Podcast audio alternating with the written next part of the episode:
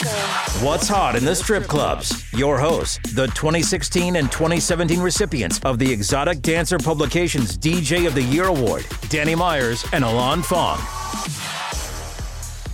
Welcome to Behind the Curtain, a What's Hot in the Strip Clubs podcast on the Pantheon Podcast Network. I'm your host, Elon Fong.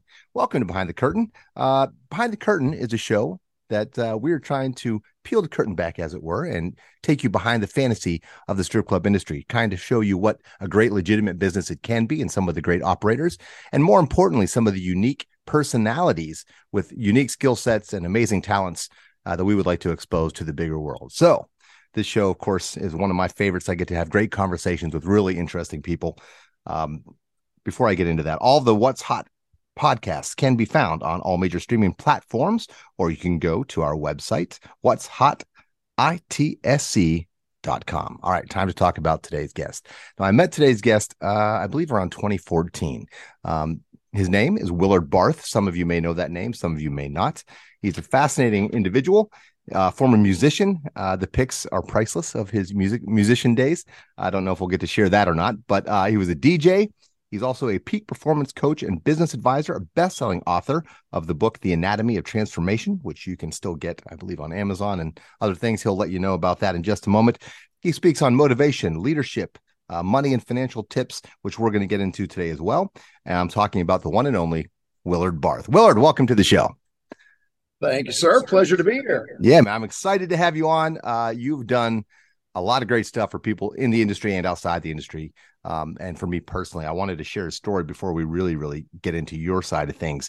Uh, back in at the Adult Nightclub Expo 2014, my first time going, my first time being involved in Panda. I just uh, joined Panda which for our listeners who haven't heard before are, is Professional Adult Nightclub DJ Association. It's a group of strip club DJs, over 1,300 members around the country, and even in Mexico, I believe, in Canada and the UK. So we're we're we're growing forevermore. But I went to the expo to network and meet these guys, and I, I wanted to meet the board members. I think Willard was a board member at that time, yeah. but uh, you know, I met all these guys I just met online in person. So I kind of had looking up to them and really excited, right? And they were super busy as everyone is around expo. There's all these panels there's all these parties all these events you're doing contests. So they were really busy and i was having trouble. I had all these ideas i was excited i wanted to share with them about what we could do for strip club djs and for djs and i just couldn't lasso them in to talk to me or take me seriously right? They they would kind of give me the uh-huh uh-huh yeah cool okay yeah sure and then you know go about their business. Well I lassoed in willard at a pool party and i said willard I'm sorry to bother you, but just give me like 15, 20 minutes. That's all I'm asking. I just have these ideas I want to drop on you. And and he said, okay, sure. And he he said, I give me about 10 minutes. Let me handle this. I'll be right back. And then we'll have a conversation. Sure enough, true to his word, integrity is a big thing with both me and you. He came over, said, Elon, nice to meet you again. I'm Willard, blah, blah, blah. Please tell me your ideas. And I did. And I shared them and he listened intently. Uh, he was a great listener. And then boom, he said, those are some really great ideas, some really fascinating ideas I said, well, could you like bring that up to the president and vice president and let them know that I actually have some quality ideas because they don't seem like they're in a good space to listen and, and take me seriously. And Willard must have, because the next time I spoke to them, uh, they definitely were interested in what I had to say. And from that point on, um, I, I, developed a good relationship with those guys. Ended up becoming a board member after Willard left. I think I was one of the reasons they asked me to join the board after Willard left. Um, and sort of took his place, and I joined soon after Danny Myers did, and so on and so forth. And from all of that came a lot of what my life has been for the last six, seven years, from being on the board to um, winning DJ of the year to starting all these initiatives for Panda uh, and for other stuff. And it's just opened so many doors for me for my career and um, as a Billboard reporting DJ and uh, DJ Times reporter and a music promoter, all sorts of stuff. So I honestly, I can see the beginning right there, that conversation truly. So thank you, Willard. My absolute pleasure, man. That's awesome. Thank you for, thank you for sharing that. Yeah. Yeah. I don't think I've ever shared that with you. So oh, that's very cool. Yes. Yes. Yes. Yes. Okay. So Willard, as I mentioned, uh, is a former DJ and musician. Uh, he might still play for his own personal enjoyment. I'm sure music never really leaves people, and we'll get into some music in a little bit. But um, tell me how you started in the Oh, so he's got a guitar. He's holding up a guitar. It's right there. So he still jams. That's awesome. Yes. Um, how did you get involved in the strip club industry? What did that what did that look like for you? How did that begin? Well, my my introduction to the strip club industry was 19 years old, first job out of college. Um, I worked for a company where we, where we were basically street hustlers. Mm-hmm. It was a nationwide company based out of Atlanta, but they had these offices all over the place where they would actually look for and recruit people who were college age, you know, younger people, basically advertising, you know, a management position, make 500 bucks a week, which back in 1983, 84, 500 bucks a week wow. was a nice little chunk. Yeah, great money. Working for that company, they would load us up in the morning with merchandise. It would be housewares, electronics, you know, different types mm-hmm. of stuff. And then mm-hmm. we would go out and basically be street hustlers. All right. And when we came back at the end of the day, we'd settle up for what we had sold. Well, the guy who was training me was like, look, we're going to work smarter, not harder. So rather than going out and busting our tails for eight hours, we're going to wait until about four or five o'clock in the afternoon and we're going to go to at that time he referred to them as go-go bars because they were just bikini right. bars he goes the girls make a ton of money the guys want to impress them and the guys also want to get out of trouble with their wives and girlfriends when they actually get home late. So we go out and my introduction to the clubs was from a business mindset. We would go in and in two hours we would sell more than what it took everybody else on our team all day to do. So wow. that was my introduction to the strip clubs. It was from a business mindset not from not from a, a party mindset that's an intro yeah that's a definitely unique way i feel like to enter the industry most of us kind of just uh, fall into it to be honest in a different way more on the party scene or meeting through a girl or like i was working as a barback in just a normal nightclub a live rock music venue in tempe arizona and i knew a bunch of dancers and uh, eventually, the management uh, of the strip club would come to the club I was working at, and they said, "Hey, do you want a bar back at our club? You'll probably make more money." I'm like, "Let's go, more money, I'm in." You know what I mean? So that started my 25 year career in the strip clubs. Um, so what part of the country was that? Was that South Florida? Was that like Philly? That was, actually, it was actually in Baltimore. Baltimore. Okay. Okay. So like the mid Atlantic region. Um, yeah. and then did you ever end up going to other markets and working in some of the bigger markets? Well, so that was 1984. Okay. Got reintroduced to the the strip club industry in 1992 because I was pursuing my career as a musician. I mm-hmm. got interest from a publisher and a major manager, and they wanted me closer to New York to see how I would develop. Well, the financial impact of moving from rural Pennsylvania, mm-hmm. yeah, I mean, I lived in Baltimore, but that wasn't anything overhead wise compared to living just outside of New York City. Hell no. And it, it basically derailed me. So I went back to doing some of what I had done with, you know, going into the clubs to sell jewelry to mm-hmm. to the girls. Hello, Pantheon podcast listeners. Christian Swain here to tell you more about my experience with Raycon earbuds. Our family now has three pairs of Raycon earbuds around the house, and my wife just grabbed a pair of the Headphone Pros to replace some headphones from a company that was double the price. And yes, she loves them. Now, if you haven't pulled the trigger on a pair of Raycons, or even if you have, but you're in the market for another pair because they're just that good, well, now is the time to check them out because they just launched their upgraded model of the best selling everyday earbuds. With Raycon's upgraded everyday earbuds, now you also get active noise cancellation, ergonomic design, and multi point connectivity that lets you pair with two devices at once. New quick charge function, three customizable sound styles, plus awareness mode. Available in a variety of vibrant new colors to complement any and all skin tones. I even have a pair of earbuds in a cool green color. I have tried just about every earbud known to humankind, and these Raycons are fantastic. Seriously, if you've been wanting to check out Raycons, there truly is no better time. You're going to ask yourself why you didn't check them out sooner, and Raycon offers a 30-day happiness guarantee. So, what are you waiting for? Go to buyraycon.com slash Pantheon today to get 20% off your Raycon order, plus free shipping. That's right, you'll get 20% off and free shipping at buyraycon.com slash Pantheon. Buyraycon.com slash Pantheon. Hey folks, Stefan Shirazi and Renee Richardson here from the Metallica Report. And we are proud members of the Pantheon podcast family, where the best of music and podcasts unite. We've got something pretty cool for you. We're giving away an exclusive Metallica merch package worth over $250. That's a whole lot of scary guys, skulls, M72, and other sought after Metallica swag. And we've made it easy for you to win. Follow and share the Metallica Report, and you're in the game. Go to pantheonpodcast.com slash Metallica, enter your email, and hit that button to be entered to win. And just like that, you're eligible for our monthly exclusive Metallica merch package. And guess what, rockers? You can enter every month. So just do it. And while we love our global brothers and sisters, the lawyers won't let us ship outside the U.S.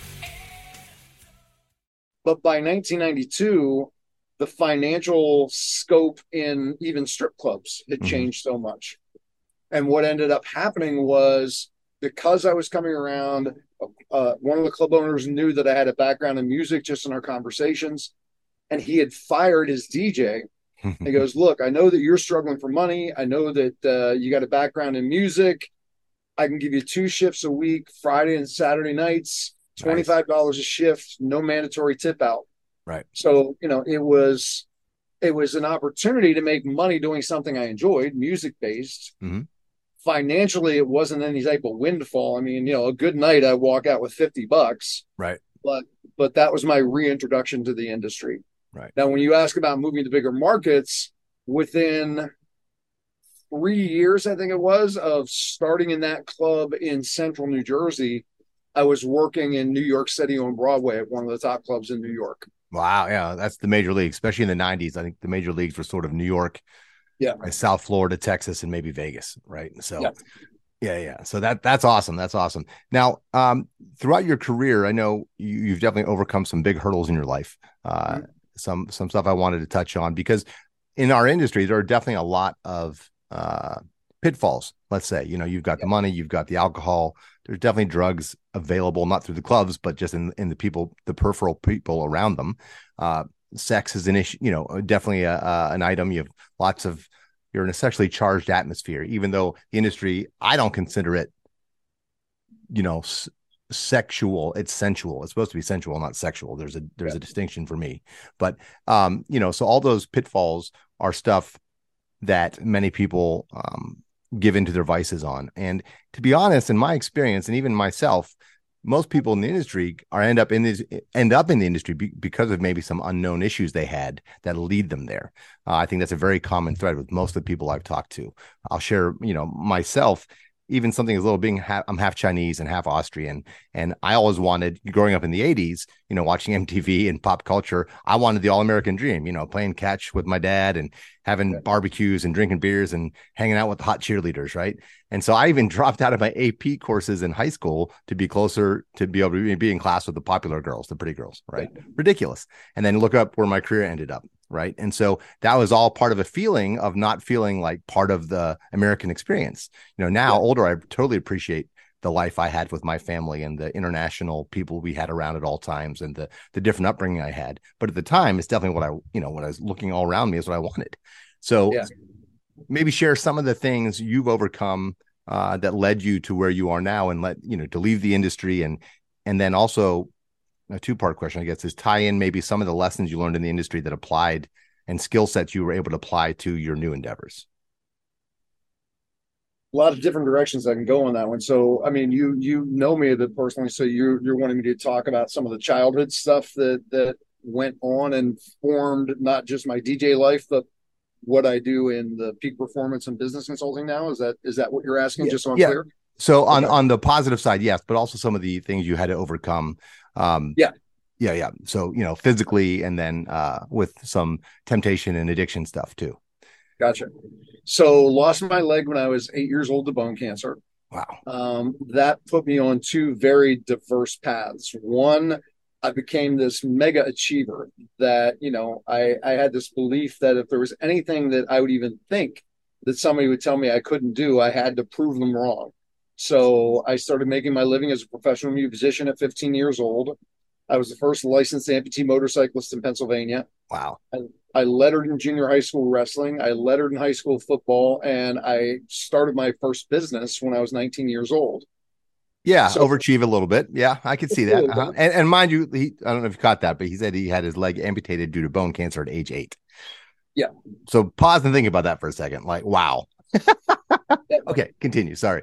well, and that that's the next part was because I only had an eight year old's perception of why I lost my leg. Mhm. Um, I I started thinking there must be something wrong with me. You know, I mean, Ah, grew up in a religious family, so I'm like, all right, God's punishing me for something. I did something wrong. I must Wow. be the spawn of Satan, whatever the. So I I was angry. I Mm-hmm. had extremely low self esteem, self worth. You know, thinking, you know, like you're talking about the wanting the life with the the cheerleaders and everything else. Who was ever going to love a, a a- mutant type of deal? wow. Yeah. So um externally everybody thought that I was doing great because of all the things I was achieving, but internally I was a basket case. Got it.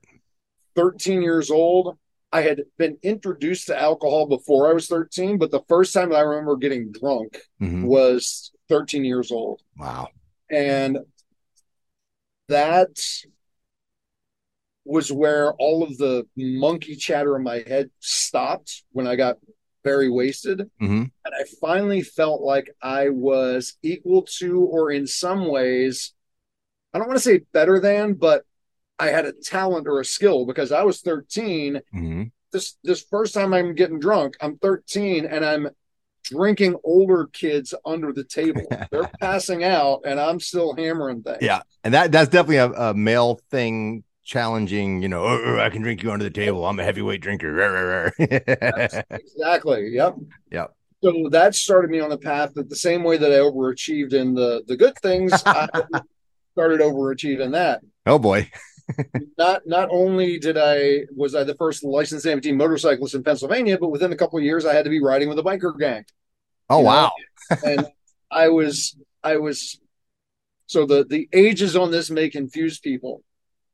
I was illegally riding street bikes before I ever had a license. Okay. Okay. because, because my cousin was the chief of police in the in the little hamlet that I grew up in. Okay. So I started riding street bikes legally, illegally at 15. Wow. By the time I was 17, I was riding with the biker gang, and I was going into every bar in the area because whenever 17, 18 guys walk in with leathers, you know, Yeah. They don't check IDs. exactly. So um, wa- was just hammering it, doing all that stuff, and you know, you talk about the the the Tim Allen, "Arr, arr, arr," you know, that thing of having to be the best. right. In my deluded mind, I was just becoming a better, better, better and better drinker than everybody else that I hung out with. Sure. with. Makes I sense. left my I left my childhood friends behind because they couldn't keep up with me. Right. I ended up leaving the biker gang behind because they couldn't keep up with me. Damn.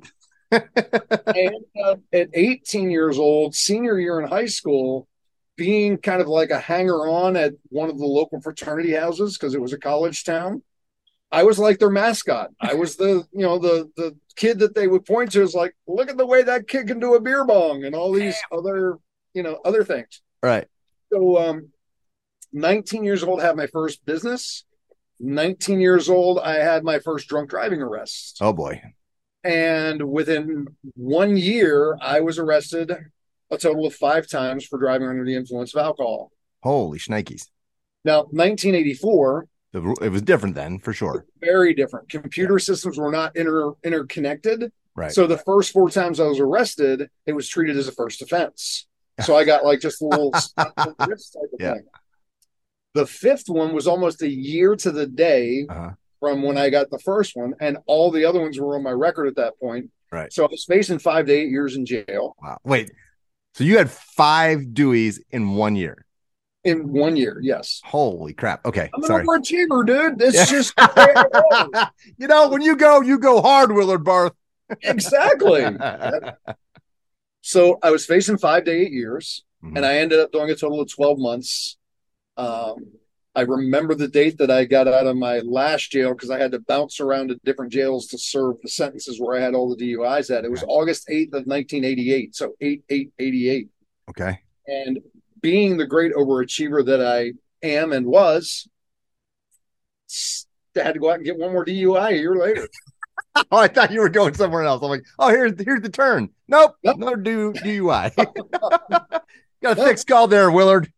Yep.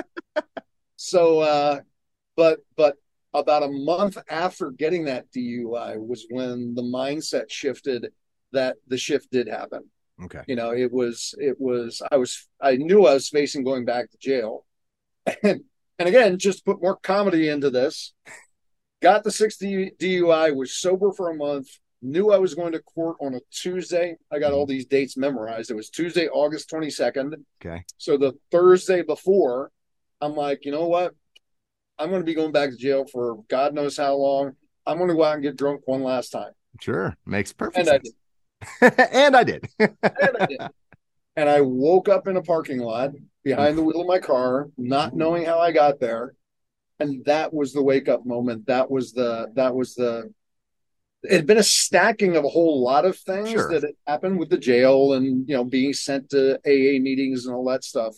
But that morning was when the, when the true transformation and the commitment to transforming started. So we're, you know, I have a feeling we're gonna have some good conversations here about transformation. So was that a fear? Like, did you wake up scared? Like, where the fuck am I? What happened? Was there a fear involved? Because you know, when you're that age, you kind of don't have fear just out of ignorance of the reality of situations, right? So sometimes something big bad happens, you're kind of like, I made it through it, no big deal, even though your internal real self is traumatized. the ego or whatever just flosses over it, right? Um, Yeah. so but was it was it a fear-based thing? kind of but possibly not the way you're thinking the fear was so first let me let me you know again i'm trying not trying to make myself better or worse than what i was Right. i was a blackout drinker Okay. i i was drinking to get myself to a point where my brain would shut off Okay. because growing up in the religion that i grew up in i wanted to die at that point in my life i really really did but I still had that little slim uh, belief of going, if I kill myself, if there is a hell, I'm going to burn burn in it for eternity. Right. So blackouts were the place where I would be able to get away from me.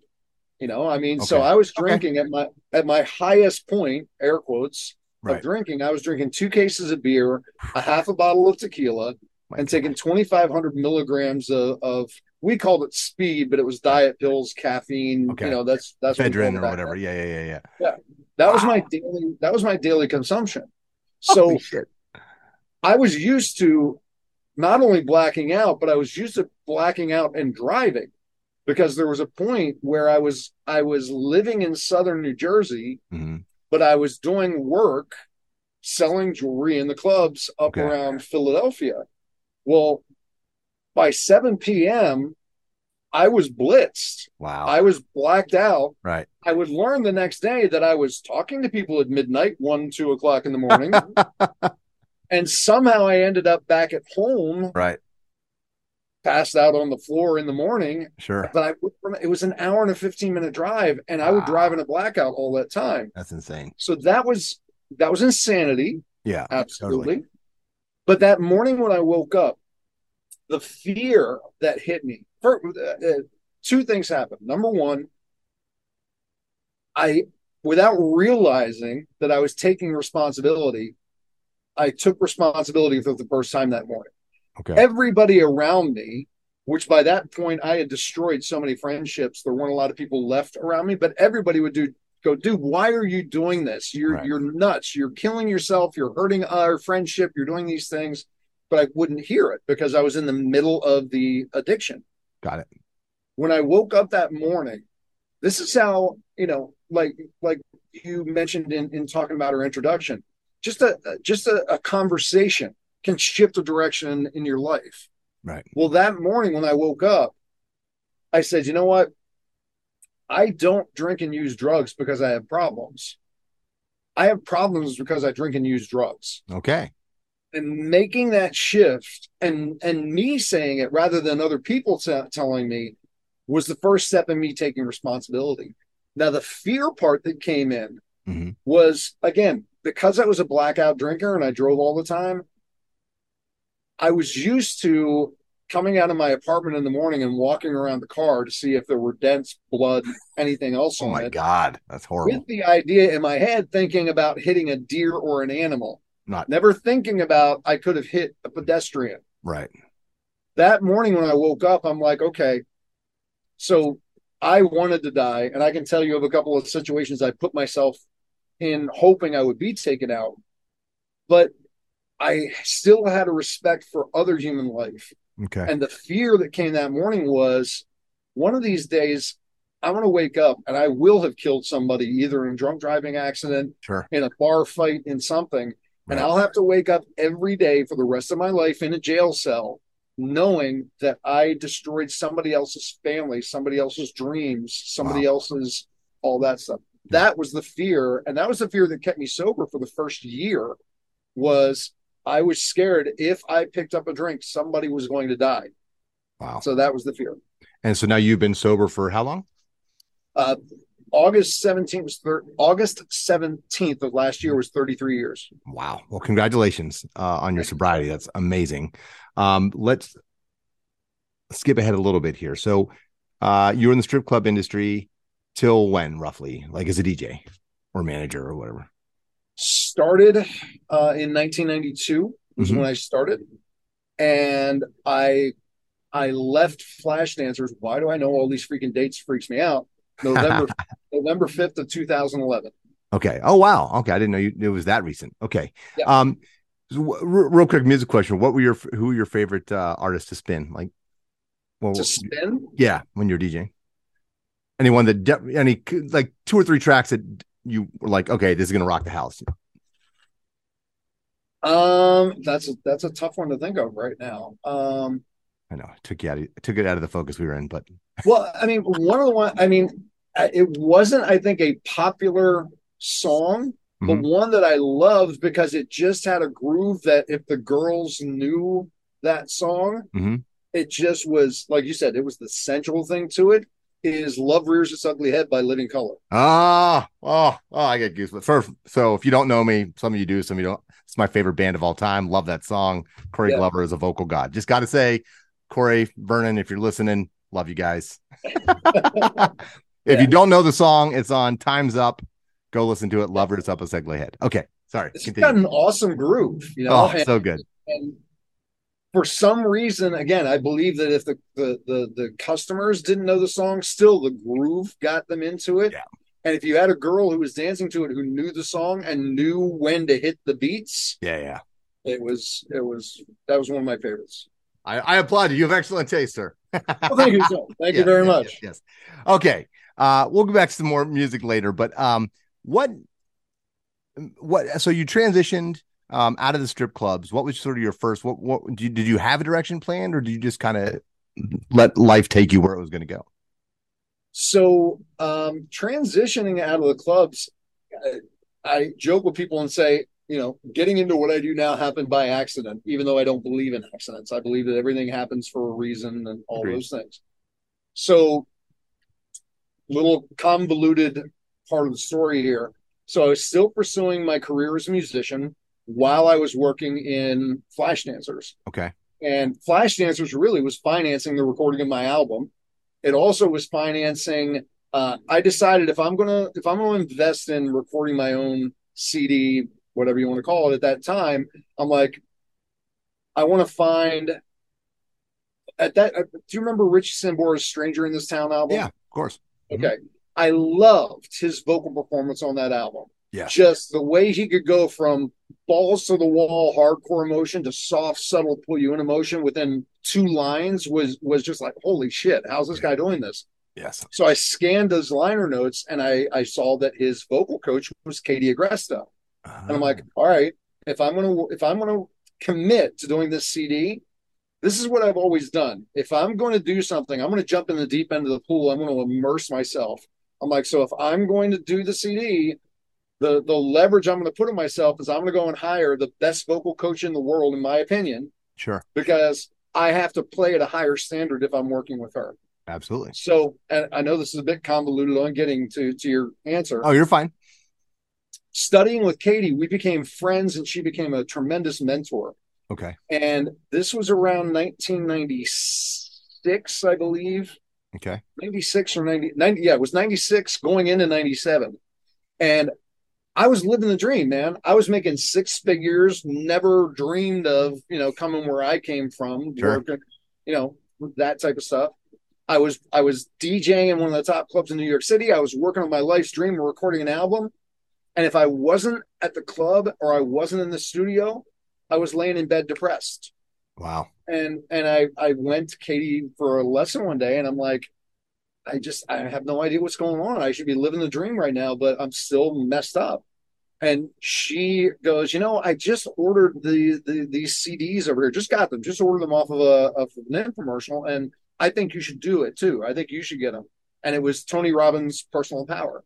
Okay. To- Tony's great. Yeah. and I ordered them.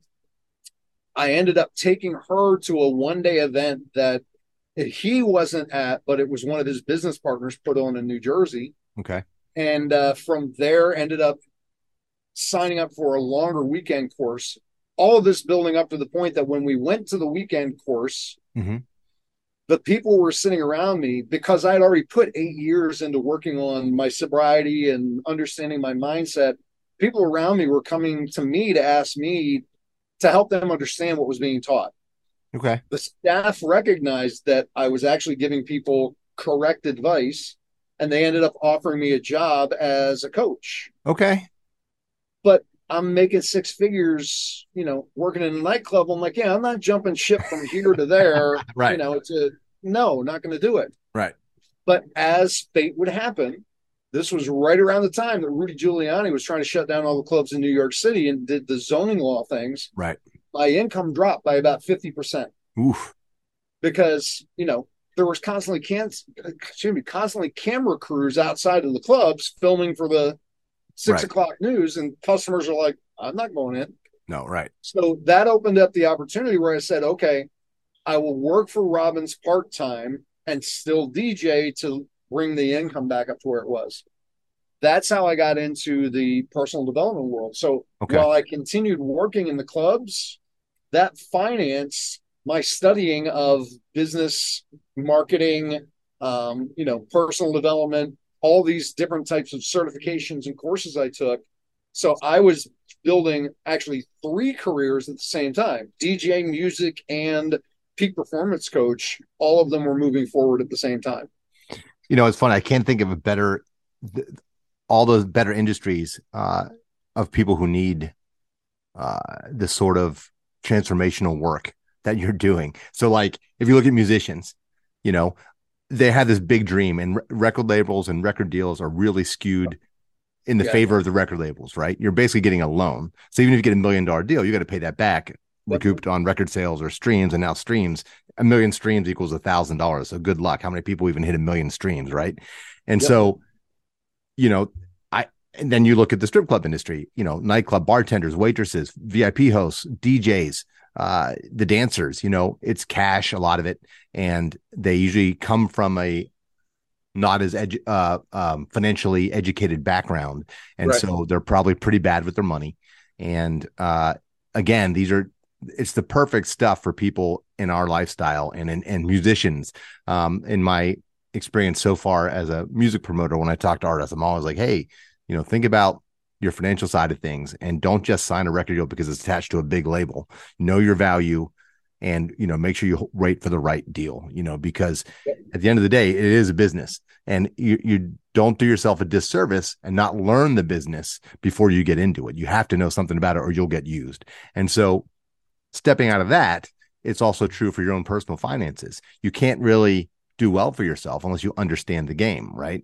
Uh, whether it be credit cards or just minor investments or how to save money and pay your bills and so on and so forth. So um, you know, I know a couple years ago you uh, were one of the speakers on a big panel, uh, well, several times now. First of all, for Pandemonium, so we had you do it uh, for Panda DJs in Austin, Texas, in 2015, I believe, and then you did it at the Adult Nightclub Expo several times over the last couple of years. Um, you know, your book, uh, The Anatomy of Transformation, isn't specific to finances, but it, the mindset also leads right into that. So let's talk a little bit about. Um, I, I, where do you want to start? Do you want to start with the the two programs you came up with back in Expo 2022, or do you want to touch upon the anatomy of transformation? We get we can go for either. I mean, you're making you're you're you're you're bringing up a lot of points that we could we could dive into. Um, you know, my my belief around around our educational system, let's say, to to to head down this rabbit hole a bit, mm-hmm. is negligent in teaching people two of the main things that they need to learn about.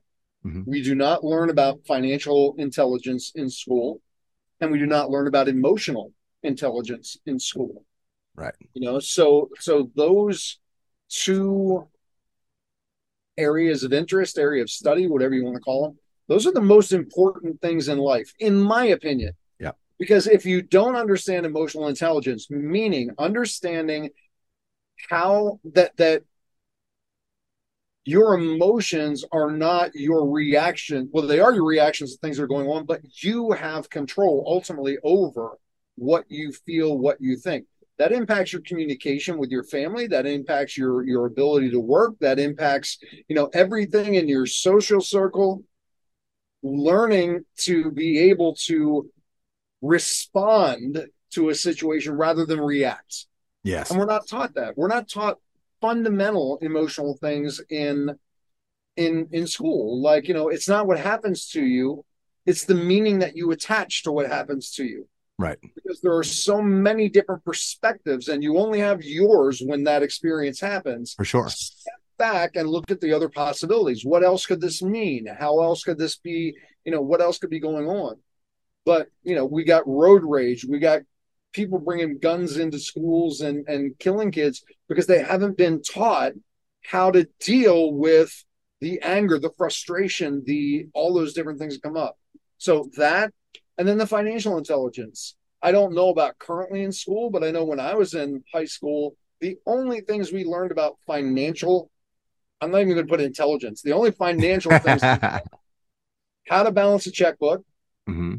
and then it was actually an elective class. It wasn't even in right. general classes, an elective class where they gave us the Wall Street Journal, mm-hmm. pointed us at the stock section, and said, okay, we're giving you an imaginary X amount of money. I don't know how much it was. Pick some stocks, and then you're going to watch them for a month to see what happens. Gee, thanks. that was the end of the financial education. That, that I, I vaguely remember in that maybe it was even just home ec, just learning how to fill out a check to write a check, and they talked about balancing it. But you know, so an interesting combination of the two is the other thing a lot of people don't realize is the emotional response or feelings you have that drives your financial decisions. 100%. So, you know, it, it, could, or even not even financial, it could even be, you know, overeating or, you know, when you deal with your stress, you're unhappy, you're depressed, or you go shopping because you're depressed. That instant satisfaction makes you feel good, but meanwhile, you're killing your money, right? So, 100%. again, like you said, there's there's two different paths here. Um, uh, and you know, and what's great about this, this applies to everybody. This isn't strip club yeah. people. This isn't uh, uh, music people. This is anyone who's listening to the show. You know what I mean? Uh, if you can learn to not to stop your initial emotional reaction, pause it and go, "Oh, I'm upset, I'm angry, I'm hurt, I'm mad," and stop and go, "Well, why? What did this person say?" Yeah. Oh, they said that.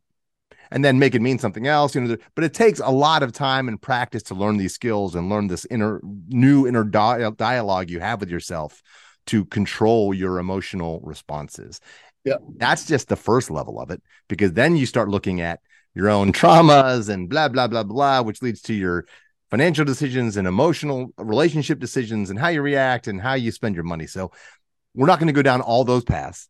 Uh, I do want to talk about um, more of the, uh, the, the money stuff. You made some huge difference. I know at Pandemonium there were several guys in particular who absolutely changed their lives just from your little four bucket thing. I don't know if we're going to get into that today, but um, just a little little little uh, plan for how to manage your money on a very fundamental basic level. And these guys were able to be really rigorous have great discipline save up great money start businesses and totally change their lives and have become very successful. And that was only in 2015 so we're talking yeah. eight years later. They're doing phenom- phenomenal. Um, and you know the other facet to this in the strip club industry is a lot of people, yeah, they'll, they'll listen to it and, and hear it um, on an intellectual level and maybe say they want to do it. But like you said, is there emotional other stuff that prevents them from actually putting it into action as far as the money stuff? So yep. let's start with, I guess, the what do you call it? Master your money game thing. You want Master to talk about that? Yeah. What What would you like me to start with oh, on that? Uh, I guess uh, just for people, just to give a little synopsis, and then you know, sure. So first and foremost, I you know I have to do the disclaimer. I am not a financial advisor. This is mm-hmm. you know so uh, th- this is anything that I'm telling you. If you want to take a deeper dive in it, I can give you some of the fundamentals. And even when we get deeper into the fundamentals, there are several points where I would tell you you need to speak to a tax attorney, you need to speak to an accountant because I am not a financial advisor. Got it. These Nor am I. I'm not either. I'm not a psychologist. Uh, I, I I know my opinion. Yep. I know what I like, and I know what's worked for me. That's it. Yep. Okay, sorry. Continue. So so the, these these seven fundamental strategies are things that I've used, other people have used, and when you start learning about finance, they're they're they're the foundation of it. First one is you have to know your numbers. You have to know what you make, what you spend, and what you're keeping. Makes sense. So I, I tell people all the time look, if you really want to get serious about creating a financial future for yourself, you need to really look at your life and take away the extemporaneous spending that you do on things and ask yourself the question like a business person, what is my break even? Meaning to keep a roof over my head, food in my stomach, my car insured, my car paid for. What are the fundamentals that I must pay every month and break those out. Get that number. Then you look at what you keep and you look at that gap in between.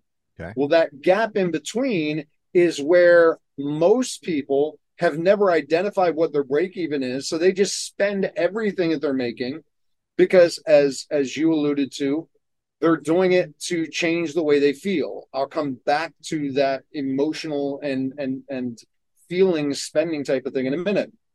When you know your break even and you know the gap of what you're making above that, hopefully, mm-hmm. a lot of people don't even make their break even and they're struggling. Right. right. But when you're making more than your break even, the second fundamental is use a bucket system.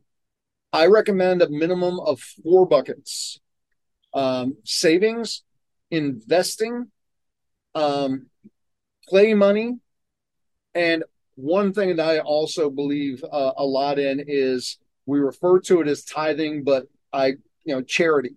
You know, what what are you going to do to support other people and those types of things? Personally, I have like eleven buckets that wow. my that my goes into. Well, I look at it this way: I would rather have a bucket that I've been putting money in and saving up for Christmas gifts, rather than when Christmas comes, scrambling and going, "Oh shit, I got to max out my credit cards to buy. That's Christmas. what credit cards are for, Willard. exactly. exactly. Pay that twenty five percent interest. What the hell? It's just or, interest. Or if there's car repairs, or you know, I mean, I, I travel around the country full time in an RV. If there's RV repairs or car repairs, I would rather have been setting aside for that in sure. one of my buckets than get into emergency mode. Right. So again, so went from minimum, beer buckets to money buckets. I like it. There you go. So four buckets minimum. Okay. Savings, savings is for your emergencies. You know, the the the the rule of thumb that most financial teachers teach is you want to have six months worth of savings, meaning that your break even would be covered for six months in case, God forbid, you had an injury, you lost your job, you would not be homeless. You would have six months. And you know what the reality is? Pre COVID, the the the studies had said that if a person had an emergency and they needed a thousand dollars, the majority of the United States public they would have to sell something or borrow money to come up with that thousand dollars to do it. That's crazy. During COVID, that went from a thousand dollar emergency to a four hundred dollar emergency. Wow. That people don't even have that much money wow. in in those situations. So these little buckets are are important for protecting you and your family moving forward. We have Investing- been groomed to be consumers, ladies and gentlemen. Believe that. Oh yeah, Not savers, consumers. Okay, sorry. absolutely. The investing bucket, people go, well, I don't know how to invest. That's okay. Learn. The investment bucket is about going, I've already worked to earn this money. Now I'm going to put this money to work for me. Sure. So it will create more money. Um, Playtime. what's that? Playtime bucket. Playtime bucket. Everybody's Yeah, favorite. exactly. It's like people when I first talked to them, like, oh, I'm not going to be able to have fun. No, you do. You just Plan for it. it. and bring it down, Right, you know, right, to where you're not spending everything you make on your your recreation. Right. And again, I'm I'm a big believer that in life, if you want more of anything, if you want love, you got to give love. If you want compassion, you got to give passion, Yeah. compassion. Well, this is kind of like my belief, a universal law. Anything I want more of, I need to give that as well. Okay. So I set aside money for charity and tithing that, you know, every month that money that's been saved up goes to some cause that I believe in. Or it could even go, you know, some of it to a homeless person. Right. But it's going, it's about shifting that mindset of going, oh, there's not enough to there's plenty out there. You know, it's like I Okay. just create this flow. I like that. Um, the third is about the emotional discipline. People don't realize that everything they buy, from the breakfast they had this morning to the car they drive, the clothes they wear, the house they live in, everything that they spend a dollar on, they do to make them feel a certain way. It's all emotionally driven. And this comes back to that emotional intelligence. If you don't realize that you're going out and you're buying that you know the the, the new electronics or the new clothes because you want a, a an emotional feel good moment from it sure. you're just going to be driven by your emotions and you're always going to be spending money that you don't need to spend There's a reason why uh, marketers uh, do so much emotional work. They really learn how to manipulate your feelings, your emotions. Commercials are definitely meant to trigger emotional responses from you positive, negative, emotional, excitement, all the above to get you to buy their product. That so I mean Yep. it goes believe that they are definitely trying to manipulate your feelings to get you to spend money on their products. Yep. So that third fundamental principle is about recognizing first off, a lot of people don't even know what their emotions are. Right. They're so we haven't been taught again to to look at them. Check this out and do this as an experiment. You know, ask somebody how they feel about Mhm. something. You know, what do you feel about the current state of politics in America? They won't give you an emotion they'll give you a belief about something. They'll go, Well, I think that it's a mess, that this and that and the other. I didn't ask Right. you what you thought. I asked you, Right. What do you feel? Right. And I don't understand. Do you feel Right. anxious? Do you feel fearful? Do you feel happy? Do you, they, they don't even know how to identify the emotion. Wow. That's wild. So it's the same. It's the same thing when we're looking at these things that are coming up for us. We don't realize that we're running out to buy that new watch because we need to feel important. We need to feel significant. It's like, all right, start learning those things and then recognize there are other ways that you can feel important and significant that don't damage your financial situation. But most of us will go in debt to feel a certain way that we believe Right. we need to feel.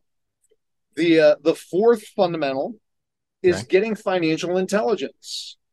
You know, there is no excuse, there is no reason, even though the schools do not teach financial intelligence, with Amazon and every book that you can buy, with YouTube and every video that you can watch, with all the different seminars that are out there, the courses, all these different things, whether you want to do Dave Ramsey or Susie Orman or whatever the case may be, there is no reason for somebody who is moving into adulthood to now be financially unintelligent Right. because all the resources are out there.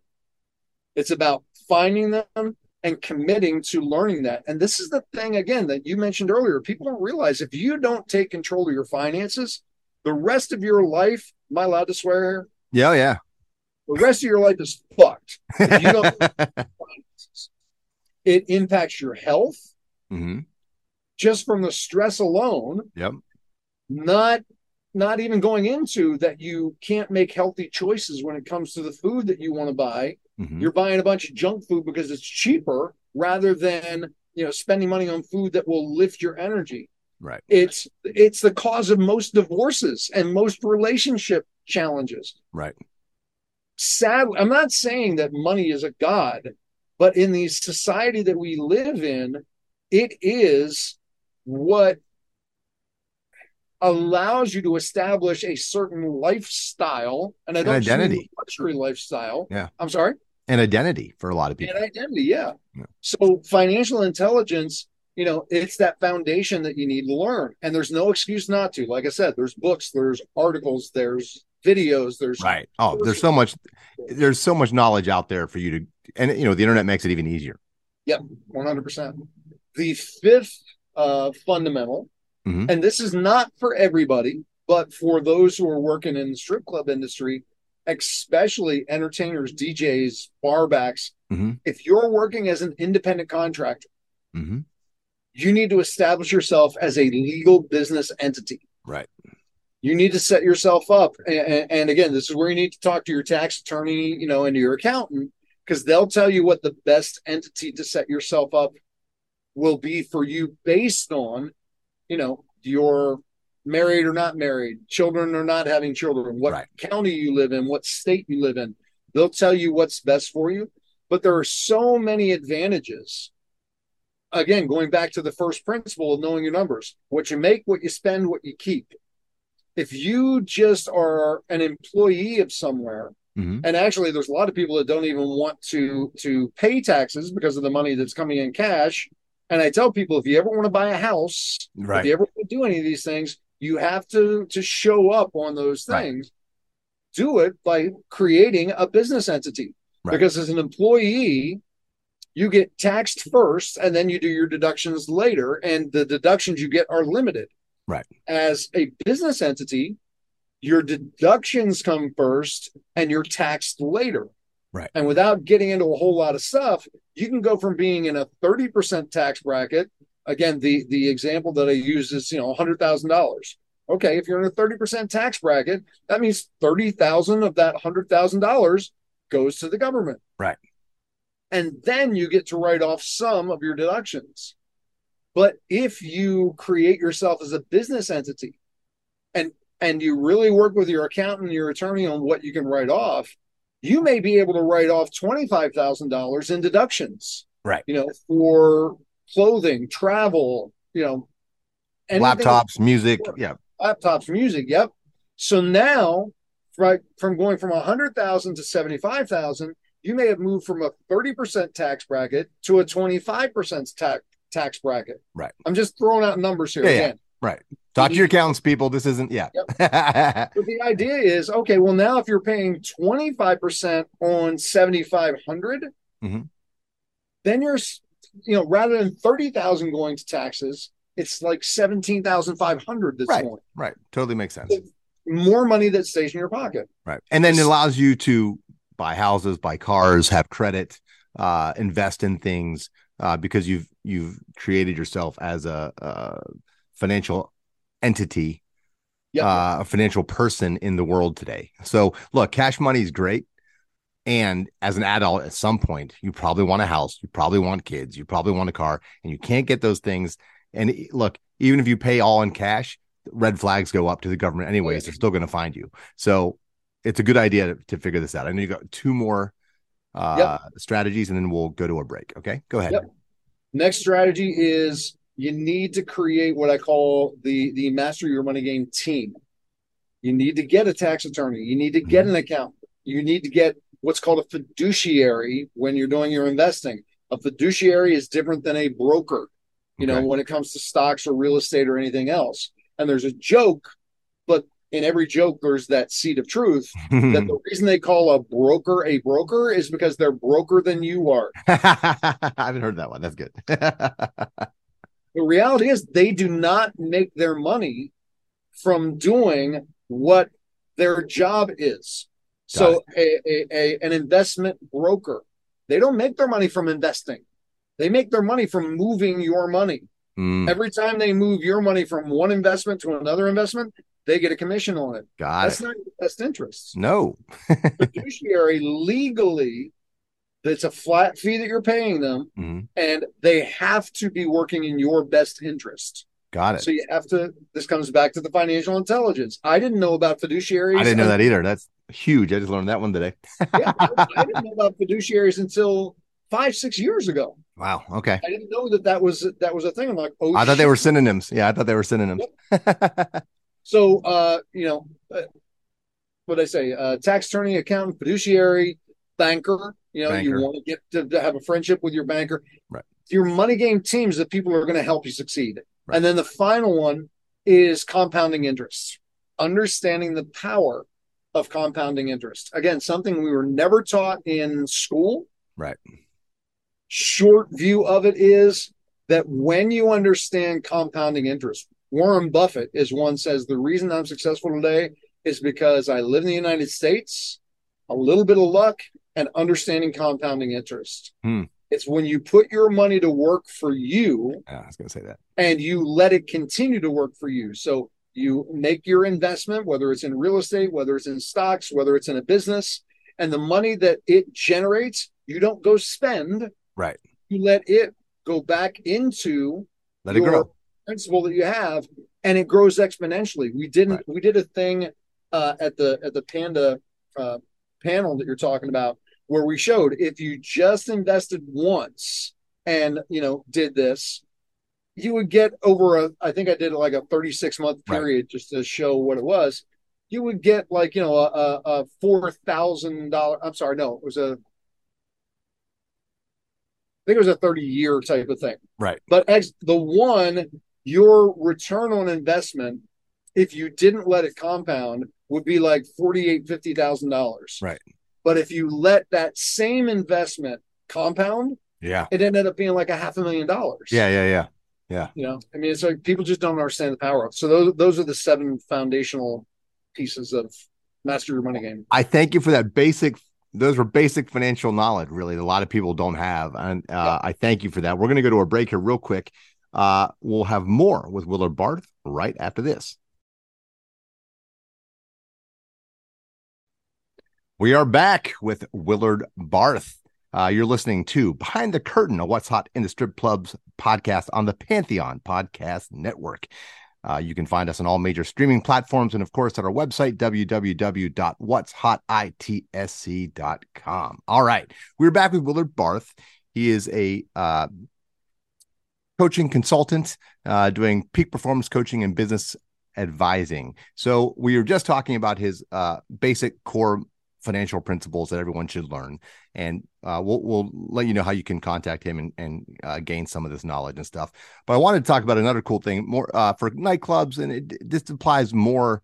This applies to management and leadership stuff. I know you're doing a thing on um, maximizing your employees' potential and Yeah. team training, motivation, that sort of thing. And look, even if you're not a manager, if you're an employee, this is good for you. This can be good for you too, because at the end of the day, you want to prove yourself to be a valuable employee. So how can you maximize yourself? Now, just I guess tease it a little bit, and then uh, we got some fun stuff. I want to talk to you about music too. So, uh, Cool.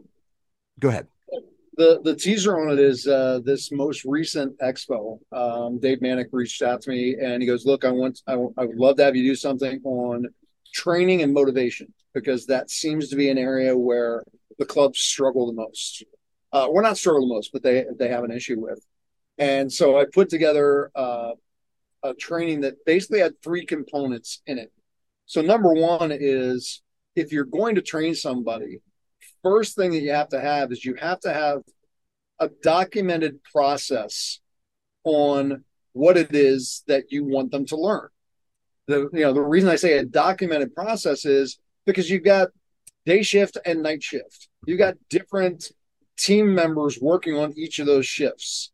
So you may have five different people that are in charge of onboarding, you know, bringing in a new person, whether it's an entertainer, a bartender, a floor person, a bouncer. And if you don't have a documented process, there's not going to be any consistency in training.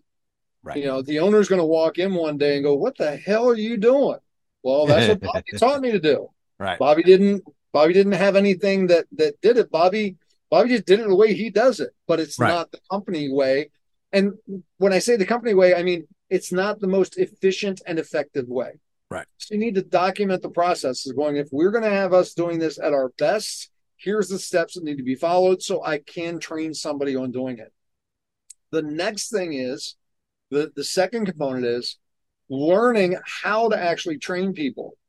Because most most people I've met, if they have not been formally taught how to be a trainer, you know, they they they basically go, okay, come follow me around. All right, now go do this. You know, it's right, right, right. It's like you better pick everything up, and if you don't, it's your fault, not mine. Horrible. And and I talk about a STORM acronym, S T O R M. Okay. First, you show them. Mm-hmm. Then you do it together. Then you observe them. Then you review what any of the the uh, improvements that they can make. Then you make those adjustments and then you go back through it again. Now that we made the adjustments, let me show you again. Let's do it together. All right, now I'm going to observe you. And here's what most people don't understand the first time that you train people, they're only going to reach maybe 15% of their potential of doing it because it's brand new for them. Absolutely. They're trying to take in all this stuff. The second time, and I don't mean, you know, like in that same day, this is where you need to, the, the third part of this is regularly revisiting that training and and helping them improve. Yep. So the first time that you you do it, they're only going to get about 15% of it. Then with them being a new person, you're going to come back in 2 weeks. You should come back in 2 weeks. This should be scheduled out. And you're going to retrain them again or at least observe them and then modify any of the things that need to be modified. Well, then they're going to go from 15% competency to maybe 25% competency. Then you go, okay, I'm going to give them, uh, you know, we did that at two weeks. I'm going to give them 60 days and then they'll come and do another review, okay. you know, and then you help modify again. Well, then they go from 25% competency to 40% competency. The only way that you can really train and get your staff doing things the way that you want to do them is by having something documented that everybody's on the same page. Yep. So they're not being told one thing by one person, another thing by another. Then doing it in the storm method, show, do it together, observe, refine, and then you know make the modifications. Mm-hmm.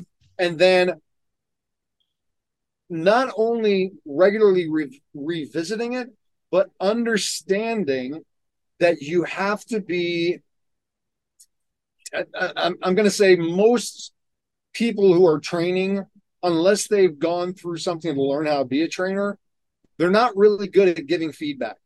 Right. Yeah. You know, they don't they, even know what they don't know. They don't. They don't know what question to ask. Not to mention the emotional.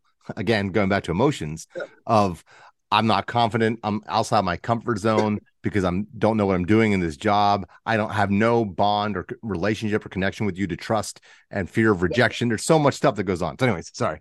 yeah. Well, and, and and there's the thing where okay, how many times have you observed where a server makes a mistake, a DJ makes a mistake, and the first thing you hear is, "What in the fuck are you doing?" Right. I've already gone over this with you 30 freaking times. How right. how do you not get this? Most people shut down at that point. exactly. So there is there is an an elegant way to be able to give feedback to somebody. And that is it, it came from a, a, gentleman who wrote a book called the the 1 minute manager. His name's okay. Ken Blanchard. And it's the 3 Bs. Build, burn, build.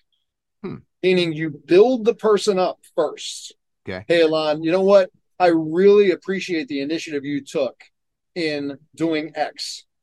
Okay. Burn. Now, the burn, you burn the action, never the person. Okay. Here, here's the challenge, though. When you did X, here's the things that you may not have even been aware of that were the ripple effects that came out from this. And while you're in that burn section, you go, now, Alon, what do you think could be done better next time? Getting the person to give you their input. Then you, as the manager, can either go, Yep, you got it, let's move on, or you can go, That's awesome. And here are a couple of other things that you need to, to focus on. Got it. And you return to the build by going, Look, Alon, I really appreciate, again, the intention was great. I know you're a sharp person. I know that the the mistake that was made was not intentional, and I have every confidence that since we've had this conversation, that you're going to do awesome. Build, burn, build. So that is really the the the bringing together of training. Awesome. Has to be systematic, and motivation is recognizing as a human being, and you have to make sure that they're open to hear the feedback that you're giving. Absolutely. Absolutely. I'm taking notes myself here. I always learn when I'm talking to Willard Barth. That's why I love talking to Willard. Thank you, sir. I'm going to call you Yoda from now on. Tim Tim Rhodes uh, just made me laugh. He posted on Facebook after I stopped in and visited him one time because I always love when Willard stops by, but when he's done, I've always got a headache because he makes me think so much. So, uh, Tim's a simple guy. His brain overloads easily. You know, it's okay. he, he's a great guy, but you know, he gets headaches yeah. when you make him think too much. He doesn't like to think. He's very pretty, so he has that. Uh, love you, Tim. Um, let's see here. So we are at Storm. We just talked about that. You talked about learning how to train. What's the third part of? uh Well, that was the, that was, that was the, the third. Okay, I'm sorry. Yeah, you're right. I'm, I lost lost my own process of where I was. All right. Well, hey, look. If you want to find out more, He's an easy man to get a hold of. And uh, talk to them about your website, socials, how to get a hold of you type thing. Sure. Um, so website, willardbarth.com. Mm-hmm. Um, I'm guessing that'll be in the in the, the comment section here or something. But uh, I like to spell it for people just in case because not a lot of whole people named Willard. It's W I L L A R D as in David, B as in boy, A R T as in Tom, H and you okay. can find me on all of my socials that way uh, as well facebook insta um, twitter though i don't really use twitter um, okay all that type of stuff and then also if people want to get more information on the master your money game uh, or the uh, the maximizing employee potential based on the uh, presentations we did at expo mm-hmm. there's you can go to mymgreplay.com, which is mm-hmm. Master Your Money Game abbreviation, mymgreplay.com, to, to learn more about those seven fundamentals. Or if you're a manager or an owner who wants to learn more about training and motivation, you can go to mepreplay.com Very cool. for maximizing employee potential.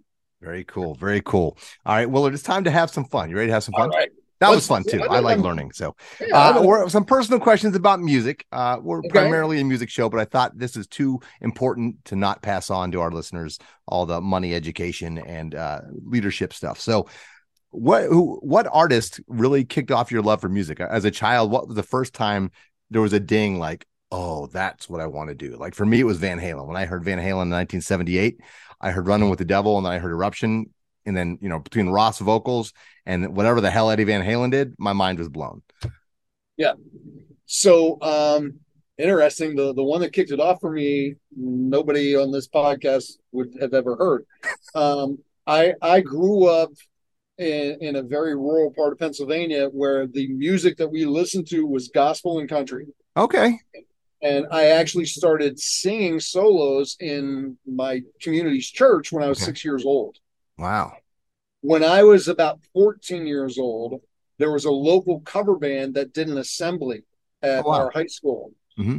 And that was the thing that went, that's what I want to do. Uh, because I saw these guys again, they were playing all the all the hits from you know the the late 70s, early 80s type of thing. Uh-huh. But it was just the energy of those guys on stage and the way that the audience was responding. I get that it. I'm like, okay, that's what my future is going to be. Dude, so I, it wasn't so much a famous band; it was that live concert. I, I agree with you that uh, there. I uh, I was a singer in a band too for many years, and it wasn't. And I I remember when I auditioned for the band, this band came into the pizza shop I was working at at Ohio State. Never sung in my life really. I was always good at impressions, but I was yeah. never a singer. And they were three long haired guys walked in. I'm like, you guys must be in a band. We're like, yeah and we're talking and like I'm like, well, who do you sound like? What do you like? And they're like, oh, Van Halen. I'm like, I love Van Halen. and they're like, and I had just started growing my hair out, so I kind of had the mullet, long hairish thing. And they go, well, are you a singer? And I'm like, yeah. They're like, well, we're looking for a singer. And like, do you want to audition? I'm like, sure. and I got the gig. So and then being on stage, but that was it. So I'd, I'd come into Ohio State as an acting major. So I wanted to be an actor. But then once I hit the stage and got that immediate response from the audience on in a rock band, it was over. There's something about be a live rock crowd when you're on stage. Oh my God, it's the best feeling in the world. Yeah. Uh, any influences on you DJ wise or uh yeah, like what got you into DJing, sort of like the actual DJ side of things, not strip clubs, but like so like I mentioned earlier, the the first gig I had as a DJ was in this little club, no longer there in mm-hmm. Long Branch, New Jersey, and uh, twenty five bucks a shift, no minute, no mandatory tip out. And what got me into it was within a couple of months, I had two other clubs coming at me going, "Hey, we'll pay you twice as much and give you twice as many shifts." I, I must have a talent at this, right? And I started talking to more of the guys that were in that central Jersey region. Okay. And learning about the potential in like the New York clubs. Mm-hmm. And I was like, well, I'm, I'm in this right now. I was I was funding funding my my music career mm-hmm. and my other businesses through through the things I was doing. Not so much from the 25 bucks a night, but I'm like, if I'm going to do this, I'm not just going to piss around. I want to be the best. Yeah, of course. So I immersed myself in networking with other DJs, mm-hmm. learning mm-hmm. from other DJs. But the most influential DJ was the head DJ at Flash Dancers when I started there. Um, he had come from the from the Miami market. Okay. Uh, Flash Dancers had hired him away. I don't know whether he was an MJP person or not. Mm-hmm. Um, he actually passed away couple of years after I started working at Flash Dancers, he had oh, skin cancer and and, okay. and and passed away. But that guy, I could what he took control of the room, and I didn't know this at the time. But later on, as I learned more about human behavior, neurolinguistics, you know, language mm-hmm. patterns, mm-hmm. these types of things, he was actually using, and people are probably going to go, no, man, that's not true. He was using what we refer to in the business as trance inductions mm-hmm. to be able to get the crowd to do what he wanted them to do. Got Understanding it. how to use language, the pacing of his voice with the music, it basically puts people into a light trance, not like, right. you know, chicken on stage, but it makes them malleable to your right. influence. Suggestible. They're suggestive, right? And he was phenomenal at that. That's cool. That's cool. What was the guy's name? His name was Benjamin. I forget his last name at the ah, moment. I'm curious. Yeah, yeah, yeah. So if anybody out there in strip club land knows who he's talking about, I would love. We would probably both love to hear his last name. Benjamin from Flash Dancers back in the late '80s, probably early '90s. Um, no, it was uh, early, early. Excuse me, mid to late '90s. I mid to late '90s. Okay, '85. Um, yeah, so it was. It was probably so New York Pandas, I'm counting on you guys. Uh, hit me John, up in the forum, and then I'll, I'll I mean I'll connect you guys with Willard. Okay. John Charmonti will definitely know if he's listening to this. Ah, so. John Charmonti, DJ Smiley, come on, brother, let us know. All right, uh, these are the fun questions. Uh, these are my modified question. One of them is modified, as made famous by Bernard Pivot and James Lipton on Inside the Actor Studio. Willard Barth, are you ready yes, for ten questions? I'm behind the curtain. All right, number one. Pressure's on, man. What right. is your favorite word? My favorite word. Mm-hmm. Awesome. Awesome is your favorite word. Okay. Okay. Okay. What is your least favorite word? I don't have to think about least favorite word. Mm-hmm. Disabled. Disabled. Huh. All right. I like that. All right. What turns you on creatively, spiritually, or emotionally? What turns me on creatively, spiritually, and emotionally, all three of those come together is I actually have this as a phrase of my why is to unite with the source so that true potential is realized. Whenever, like this right now, the two of us having a conversation uh-huh. about tapping into what is a greater potential.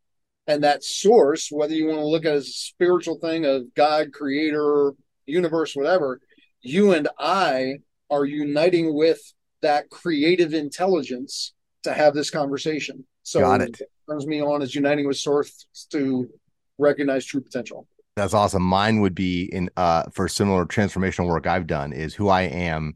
We phrase it as who I am is joyous, expressive inspiration for all people, and that's who I am. So nice. Yes. Okay. Excellent. Uh, turn. What turns you off, Willard Barth? What turns me off is uh, people who have no sensory acuity or concern for others around them. Okay. That is a turnoff. I can see that. All right. Here's one of everyone's favorites. Willard Barth, what is your favorite curse word or phrase? Well, fuck, of course. Fuck. It's the word that can be used as a noun, a verb, an adjective, an adverb. You throw it in anywhere. For fuck's sake. What the fuck are you talking about? Fucking stop doing this shit. I love fuck. Fuck's a good one. Uh, what sound or noise do you love? Sound or noise do I love? The, the, the my my granddaughter's laughter. Oh, yeah. that belly laugh of little kids is definitely up there on my list. Love that. Yep. Uh, what sound or noise do you hate? Sound or noise that I hate. Not a lot of things I hate. That's why that makes it a little bit tough for me. I kind of Okay. accept things as where they are, but but uh, a sound that annoys me, um, I would say like the the steel grinder, you know, noise that go, yeah, that the way you just did. Yeah. Eek, Makes you cringe. Yeah, your teeth start ratting. You get that tingle in your jaw. Yeah, I don't like Oh, that. actually, I'm going to change it now since you Oh. mentioned teeth. That fucking dental scraping tool that they use. That's the sound I fucking hate. Yeah, and it's I- inside your head. Oh, that's horrible. Exactly. Yep. Everyone listening is like, "Oh God, I can't take it." All right, uh, Willard, what pr- profession other than your own would you like to attempt? Professional poker player. Ah, oh, you'd be good. You have a good poker face. I have a feeling you, you master the emotions. Blank face, or show an emotion that they think you're having, but then you take them on the cards. All right, don't mind me. Uh, what profession would you not like to do? Um, the guy I saw this. I think it was on Dirty Jobs or something else. The guy go up those um those wind farm Oh, things yeah. up to the top to do maintenance on them. Oh, yeah, that looks terrifying. All right, the big one. Ready? okay. And this is the where I modify the questions. All right. If heaven exists, when you step through the pearly gates, what musician or artist would you like to jam with? Again, not one that that a lot of people would know, but it's a friend of mine that I Oh, 28 years. Uh, his name is Lou Pallo. He was Les Paul's rhythm guitar player. wow. Um, and uh, just an amazing human being. But yeah, it would be to jam with Lou again. Wow, that's really cool. Willard Barth, you are off the clock of 10 questions on Behind the Curtain. well, hey, man, I want to thank you for coming on. This was a lot of fun. Uh, we'll have to do it more. We'll talk more about the, the, uh, what do you say that the guy did in it, the power suggestion? You had a term for what lingual, something lingual. Oh, neurolinguistic programming. Yeah, uh, yeah. We'll talk about that sometime. That's dope. You and I have had a conversation about that. As soon as you send it, I'm like, oh yeah, I forgot about that. Uh, but we'll have to talk about that some other time. Again, uh, check out his book, The Anatomy of Transformation. Um, you can check that out at www.taot all caps book.com. Uh, you can check him out at www.willard as in dog, B as in boy, arth.com, willardbarth.com. That's his social medias as well. Uh, great guy to talk to. I know he'll talk to you like he did for me back in 2014. Just make the request. Hey, can I have a conversation with you? I'm sure he'll be more than happy to do that with you. One of my favorite people in the world, Willard Barth. Thanks for being on the show, man. Thank you, brother. I appreciate it. Thanks for having me. It's been an honor. Thanks for listening to What's Hot in the Strip Clubs with Danny Myers and Alon Fong, presented by Panda and Strip Joints Music. You can find us on all major podcast platforms. Thanks for listening.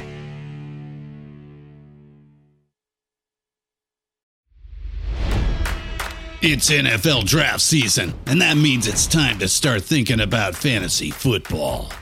FantasyPoints.com features industry leading experts and prognosticators using proprietary hand charted data to help you score more fantasy points. FantasyPoints.com is the place to go for whatever kind of fantasy football you play. Whether you play fantasy football, daily fantasy sports, or do a little bit of everything, Fantasy Points has the meticulously researched content to guide you to victory. And why wait for the fall? Fantasy Points also covers the new spring football league, the UFL.